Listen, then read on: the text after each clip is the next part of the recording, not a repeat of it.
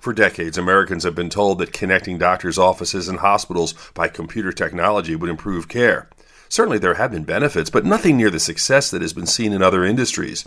The major problem is that programs have been built for both billing and malpractice protection as primary features. As a result, discrete data points, rather than the transfer of ideas over time using artificial intelligence and voice recognition, have often been placed on the back burner.